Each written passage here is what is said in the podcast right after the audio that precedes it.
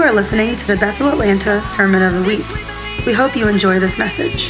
For more information about Bethel Atlanta, visit www.bethelatlanta.com. All right. Well, good morning. How's everybody doing? Good.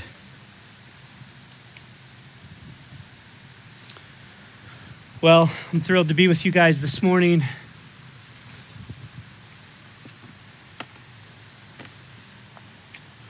Isn't this place beautiful? I love when we, you know, you yourself are prophetic. I love it when prophets and prophetesses come on the property, and I love the kind of things that they say. This place looks like a like a Moravian Falls. Just, uh, I love seers. They just talked about these angels all in these trees up and down this place. So, aren't you real thankful for the gift of prophecy? Uh, me too. All right. Well, I'm excited to be with you guys today. I'm excited for just, yeah, for us that we're family. And today I do want to I want to talk about family. I actually want to talk about parenting. And and I want everybody's ears, if you will, to be perked open because a lot of times when people talk about family or parenting or other things, especially if you're single, how many single people do we have out here? Put up your hand. Love the single people. Welcome. We love you guys. We're so excited you're here. Uh, if you're single um, and you have kids, that's one thing. If you're single and you don't have kids, that's another thing. And I just want to let you know that everybody's called to carry the attributes of the Father. Everybody's called to carry the attributes of a healthy father and a healthy mother. And even if the Lord has called you to singleness for your whole life and you will never have maybe biological children, you are called to have spiritual children. You are called to raise spiritual kids. It's a mandate for all of us because we're called to be like our Father. And so I just want you to keep your ears open no matter what stage of life. How many grandparents do we have in here? We love you guys. We're so thankful for you. How many uh, just parents? Show me where the parents at. Where the you have kids under 18 right now? Under 18, hands up. Adult kids. There we go. Well, I love every aspect of just you. And we, we long to create a culture of family here. We long to create, I think that everybody, everything flows from supernatural family. And that starts out with the Lord's Prayer, which is Our Father we have a dad who's madly in love with you. He was in love with you so much that in the place of your division, he brought a solution through the gift of his son. He paid that penalty for you that you might be reconciled to the Father. And this is the beauty of the gospel. This is the beauty of the Father, Son, and Holy Spirit loved you so much that they didn't want to leave you the way you were. How many of you guys are thankful for that? So I, I just want to give some, some keys into parenting. And I, I hope to, to tell some stories today and just tell you some stories about my own personal journey as a parent and then also as a son. And I had to be, I had the privilege of being raised in a, in a Christian home, in a home that uh, was madly in love with Jesus. And my, my parents uh, both met Jesus. I think my dad was uh, uh, 21 when he received Jesus. My mom, I think, was 22.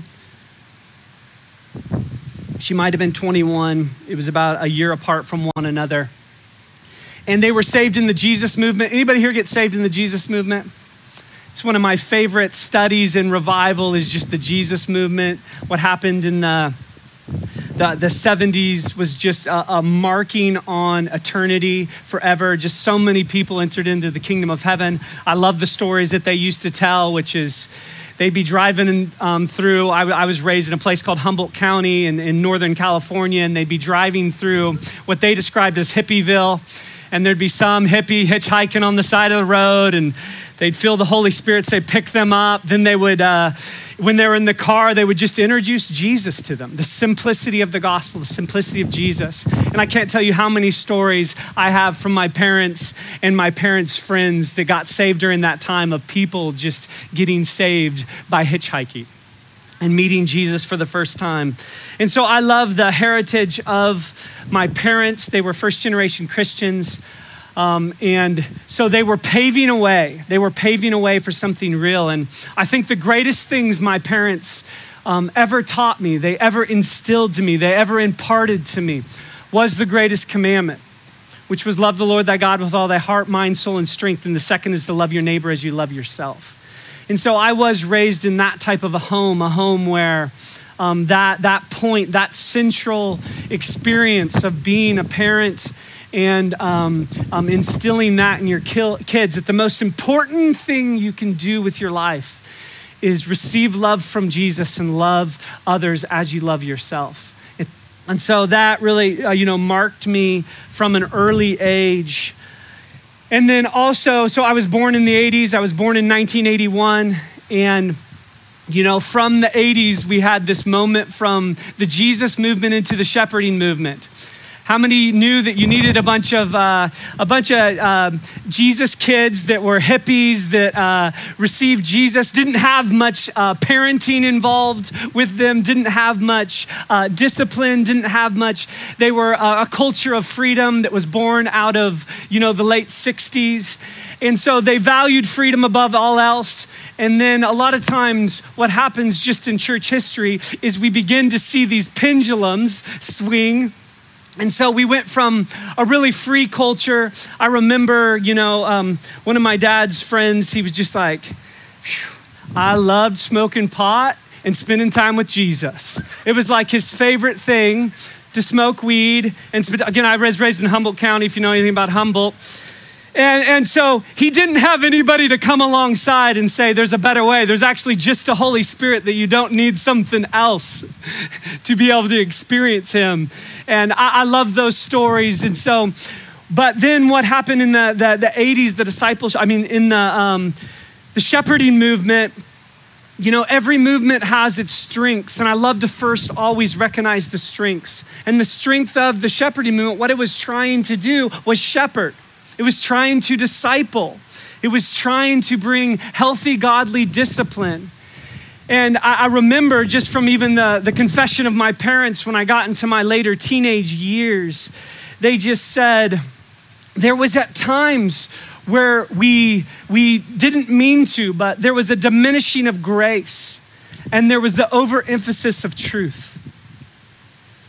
And it seems like we're in a culture right now that there's just a lot of confusions around, tra- uh, around truth and love and grace. And I hope today in our parenting, who I want to speak to is believing parents.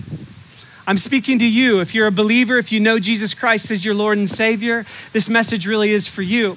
And if you don't um, yet, I would um, extend to you that I would love for you to receive Jesus today. So, within that, that, that time, I, I remember, uh, and I'll just tell a bunch of stories here in and out because I want you guys to experience what parenting is more than just a, a list of, of tools, which I will give you a list of tools also. But I remember uh, when I, when I uh, met Jen for the first time, I was, uh, I was 15 and a half, and we were at a basketball game, and she was sitting next to me and I'm going to tell this from her perspective because it's funnier than my perspective. She said, Wow, she knew who I was. I was the cute drummer that played at a youth group who had never kissed a girl. This was my weird reputation. And she's like, Wow, I want to get to know this guy. And so she leaned over to me. She initiated a conversation. Her conversation went like this Excuse me, do you have any gum? My favorite part of the story is three years later, I found out that she had gum in her pocket, but she just wanted to meet me. And, and I, I said, Yes, I do. And I, and I gave her some gum. And, and then our, our journey went from there. And about a, a year and a half later, we, uh, we started dating. And, and I remember I was just, you know, madly in love. And we i was raised in, in, a, in a beautiful church where the presence of god was preeminent. It was the main thing. At the same time they had a lot of rules. Everybody say rules. We can look at rules in two ways. We can go boo rules in religion or we can actually go yay and find out what the rules, the principles um, from the Lord actually are. And just even in my, my parents' beautiful uh, expression to me, so uh, I, I, will say this first. So I went to them and I'm like, guys, that you know they I, we would I'd invite Jen to the house all the time and and just you know I was just smitten with her and so she she invited me to a dance and I was raised in a culture that dancing was bad. It was evil.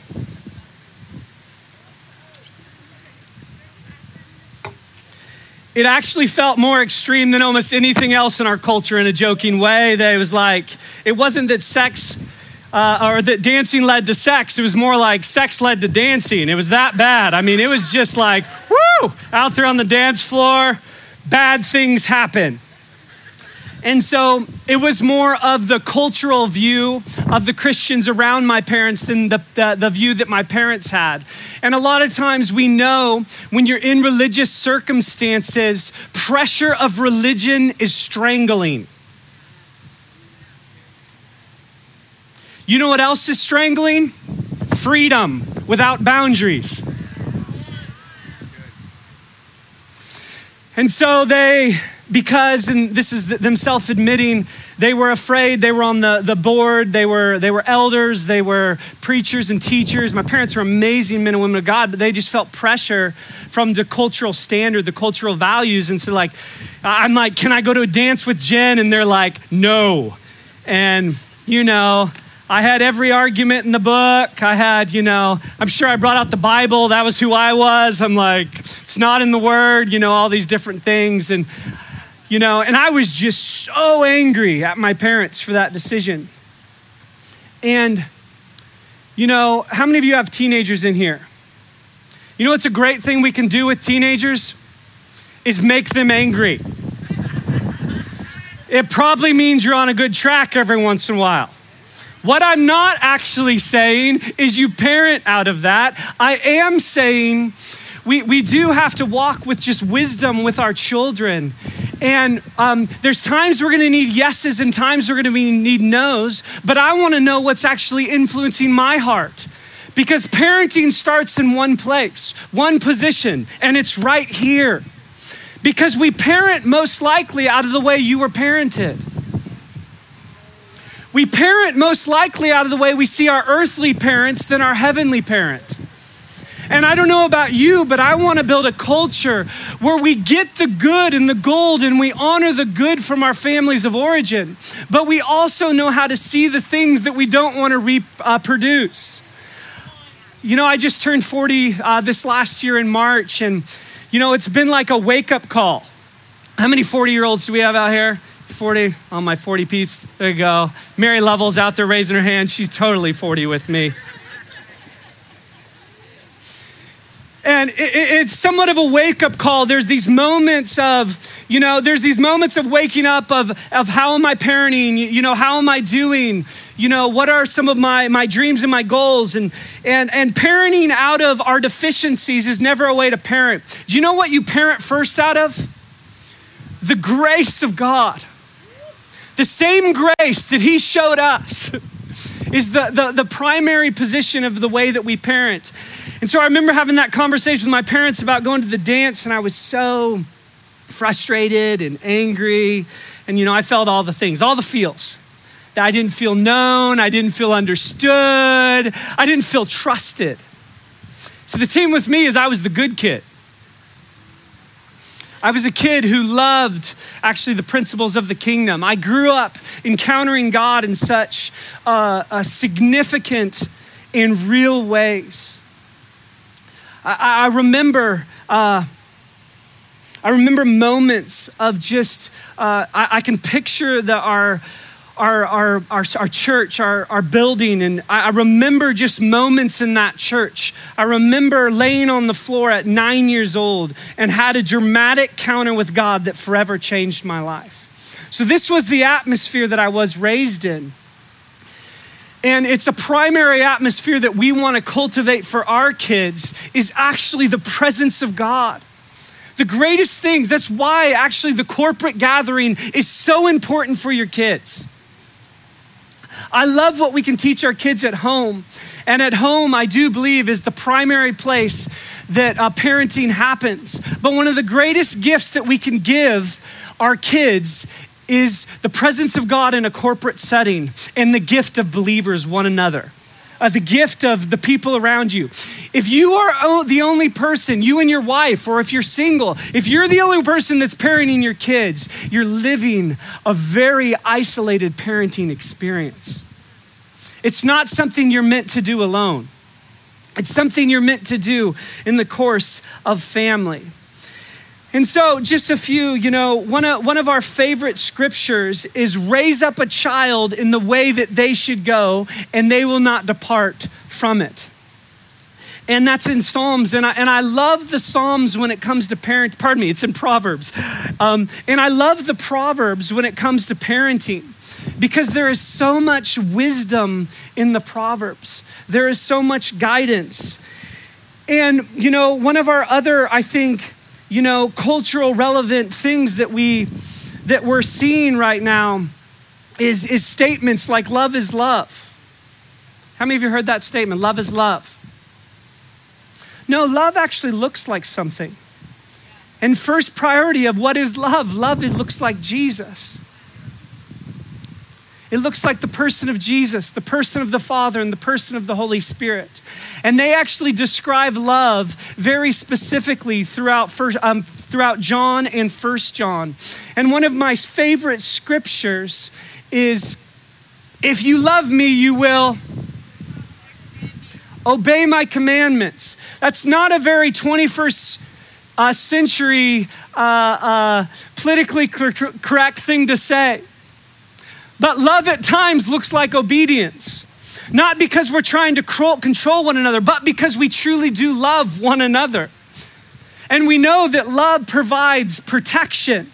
It provides a place of safety, a place of comfort, a place of, of freedom that we're supposed to raise our kids in that type of an atmosphere. And we love that ultimately, no matter what, you can never separate love from truth. These are the great things that we're trying to divide in our society is love and truth and they're inseparable because they come from one place which comes from knowing the gospel and the gospel is Jesus. And we know that's a real uh, cute thing to say that we could all get behind and be like, "Yes, yes, yes." The challenge is is when the rubber hits the road, what are we going to do? And one of the other things that I, I felt like the primary uh, thing, and, and I want to, you know, even reference um, uh, 1 Corinthians 13 because it talks about how love is supposed to look. Love is patient. Love is kind. It does not envy. It does not boast. It is not self seeking. It is not easily angered. It keeps no record of wrong. It rejoices with the truth. And it gives us a picture into the process of love. But one of the things that, that feel like uh, I, I, love to bring, you know, just a, a, a tuning fork to us is love also looks like discipline.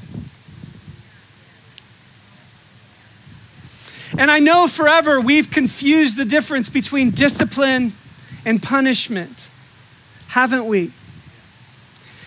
And before I talk about some of these other things, I, I want to stop and, and just take a moment because I'm going to give some parenting principles that are probably going to be hard for some of us. And a lot of us come to our parenting, like I said, with our past experiences. And I know that so many of us were horrifically abused as kids, sexually and physically. That all parenting and even words were thrown out, like discipline, all these things were none of the sort. They were actually out of a spirit of fear and a spirit of punishment. And we know that that will never produce life in anyone. That actually never produces righteousness. It never produces purity. It never produces holiness. It never produces the fruit of the Spirit. And so I'd love everybody to turn to Hebrews um, chapter 12. And I love this just because we have one of my favorite chapters in the chapter before, which looks at faith. And we know without faith, it is impossible to please God. And how many know that more than anything we need from our parenting is we need a, a position, a heart position of faith, hope, and love. And so when we look at this, uh, this chapter,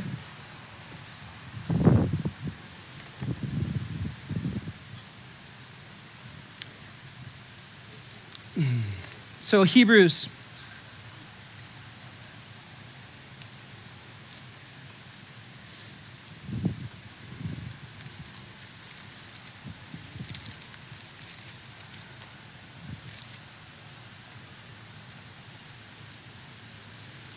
I love, so we just got out of the faith chapter. And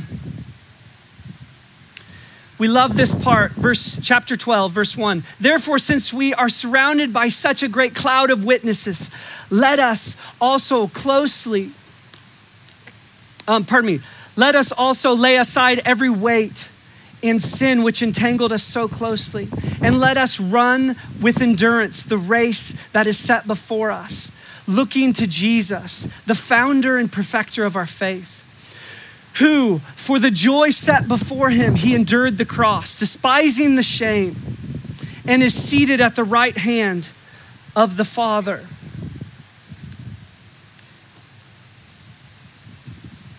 Consider him who endured from sin, sinners such hostility against himself, so that um, you may not grow weary and faint hearted in your struggle against sin, you have not yet resisted at the point of shedding your blood. And have you forgotten the exhortation that is addressed to you as sons? Everybody say right now, I am a son. This is your first position. Um, this is your first and great honored position as a believer, as a Christian, is a son. And then he goes into Proverbs 3 11. My son, do not regard lightly the discipline of the Lord, nor be weary when reproved by him. For the Lord disciplines the one that he loves, and he chastises every son whom he receives. It is for discipline that you endure. God is treating you as sons. For what son is there from um, whom the Father does not discipline. If you are left without discipline in which all um, participated, then you are illegitimate children. One of our greatest signs of legitimacy is knowing that you have a heart that's able to be disciplined. Humility, it takes humility to enter the kingdom and it takes humility to stay in the kingdom. That posture of heart is crucial. Humility comes before honor. Now, back to what I was saying, a lot of our, uh, a lot of what we received, I've had the honor and privilege with speaking with hundreds of people through one-on-one counseling sessions. And in them, I hear about horrific stories of how parents had actually um, um, treated their kids from horrific physical abuse. Physical abuse that still to this day just makes me want to weep. And when you see parents parenting out of these type of attitudes, out of attitudes of fear, attitudes of anger. And I want to say the most important point about love and discipline is your attitude. The greatest things that we do when it comes to our children is discipline them for their attitude, not for their choices. Because choices are a result of attitude. And our attitudes are so important when it comes to disciplining our kids. And so the posture of your heart is a way bigger deal than the posture of your kid's heart. This is why I've been heartbroken by the way we used to talk about two year olds. It's like, this is the age we got to break their will. like they're horses or something. No, this is the age that kids are learning boundaries. They're learning uh, postures of autonomy, postures of differentiation, to be distinct from the family, yet connected. So, what is their favorite word in that time? No. And what's our favorite word a lot of times back to them? No, I'm bigger than you. That's not a posture that is going to produce what discipline produces. I, I, see so many parents and people talk about, you know, and this is really a little bit of an older mindset than maybe a, pre, a prevailing present mindset, which is like, I'm just trying to get that rebellious spirit out of them. I'm just trying to. Um, I'm trying to readjust their attitude because I'm trying to get uh, rebellion out of them. Well, I just want to uh, just point out that that attitude of, of trying to uh, discourage rebellion and actually adjust rebellion um, most of the time just becomes a power struggle. Because why don't you first look at your own heart and look how you're living towards the King of Kings and Lord of Lords?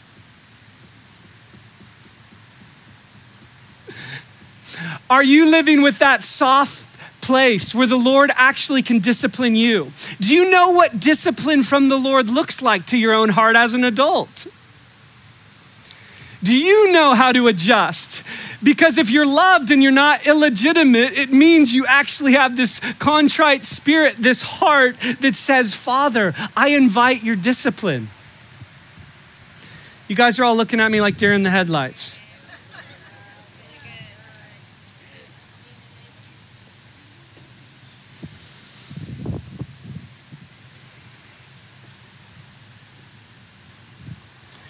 So, in the place that we're at now, I see more parents afraid of discipline because they're afraid of some of the things that we grew up with, either the religious spirit or you're afraid of abuse.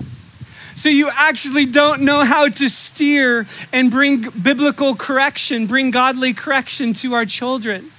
And we then feel powerless. And then we live a life where everything is. Uh, is designed to whatever the child is in need of and is desiring. And I don't know about you, but Dan said it best when he was preaching two weeks ago. He said, if a kid had a choice in what they're gonna eat, what are they gonna choose? Ice cream, always. How many of you like ice cream? Me too. Don't look at my waist because it likes ice cream too. I wish I didn't like it so much. But what do I need? I need discipline, I need self control that is stewarded from a place of love. And the me, when I'm hard on myself about the way I'm eating, the way I'm exercising, if I'm taking in that shame, which looks more like condemnation, I feel like as a church, we're afraid of condemnation. Not as this church, but as a church as a whole. We're afraid of con- uh, condemnation and shame right now. We're so afraid of it. Did you know there is no condemnation for those that are in Christ Jesus? It's actually impossible. Now, we can agree with spirits all day long. You can agree with the spirit of fear, the spirit of shame, the spirit of condemnation. We can agree with those things all day long, and agreeing with that is not going to produce righteousness. And either is this place of works and trying so hard to be good parents, trying to, to steward the soul. That's why everything in parenting flows from grace. But grace means that we actually need to know some principles of the kingdom. And I love some tools that, that we've picked up over the years. And, and Danny Silk's been part of Jen and my's life for 20 years now. So we're just thankful for his influence and, and all that he's done for us. And how many of you guys heard of hassle time? Hassle time is, is when, you know, you know, you're in a moment and our child is just uh, not in that same moment. Do you ever know that parenting is not convenient? You know, we're like as parents, like, do you not see what I'm doing right now? No, they don't. Because they're absorbed with what they desire and what they want. And we love to raise powerful kids, but hassle time is a place where we can, uh, um, you know, they continue to ask a question that we've said yes or no to. And we're just like, um, no, not right now. And then they continue for the amount of hassle that they bring towards your life, you get to bring that towards their life, which looks like no problem. You want to ask me that for 30 seconds? I mean, for, you know, for, for three minutes? You want to keep on coming back to me when I've already said that? You're actually hassling me because I'm doing X, and now you get to do A, which A looks like the dishes. A looks like going to pull weeds. A looks like something like that. And then I love choices. How many of you guys use choices? Parent with love and logic principles, Danny Silk principles. I love choices. Choices are such a great place to parent um, from because what we're trying to um, build in them is not that they're, we're not only raising children, we're raising parents. We're raising mothers and fathers. They might be three, they might be eight, they might be 13. But we're actually also raising uh, world changers that know how to um, that know how to adjust, that know how to have. don't want to be afraid of discipline in any form anymore. I want to, as a family, I want to talk one to another what it looks like to discipline our kids. I want you and your spouse relationships to talk about it. If you're a single parent out there, I want you to implore other um, friends, godly people, and ask them questions. Uh, I just want to suggest uh, two books to you guys. Um, one is Bill Johnson uh, just wrote it in 2018 on parenting, and uh, it's probably one of the, the best books I've ever read on parenting, and it's called uh, Giant. I think it's called Giant Slayers. It just went out of my head, um, and it's just an incredible book. He explains some of these principles that I was so lucky to be raised in. And I, I, believe that we want to, we do want to parent out of principles, but more than that, we want to parent out of passion and love for our children. And when passion and grace and love for our children drive us, let me tell you, you're going to do a good job. So, what I'd love you to do is put your hand on your heart. Why don't you stand up with me and put your hand on your heart?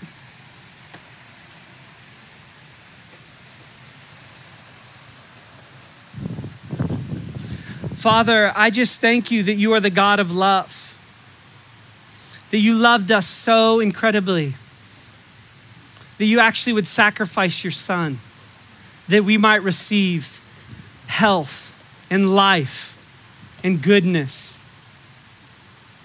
But I thank you that we don't just stay at the foot of the cross. You ask us to enter into this kingdom work.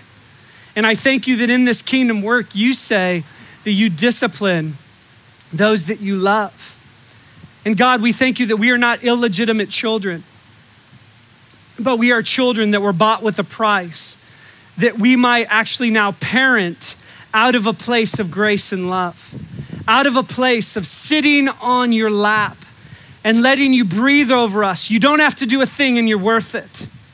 And in that place, we actually get to steward the way that they should go not the way that we think they should go, but the way our children are called to go. And I thank you that our children are called to actually set a standard of your kingdom on this earth that we are fighting for now. We are slaying giants right now. We are like David. We are those that will not be moved by the Goliaths of our day but we want to fight and destroy the Goliaths of our day. But we also say that we cannot fight every Goliath that we want to raise our kids with the fortitude, with the strength to be able to fight the enemies that they are called to defeat in this next generation. And I pray grace and goodness and blessing over every parent at the sound of my voice, every grandparent, every spiritual parent at the sound of my voice. And I say that you're going to destroy the works of the enemy by your love for the children of God. And so I thank you for a God given destiny that's going to release grace and truth and love over this planet. In Jesus' name, amen. Thank you for listening to the Sermon of the Week.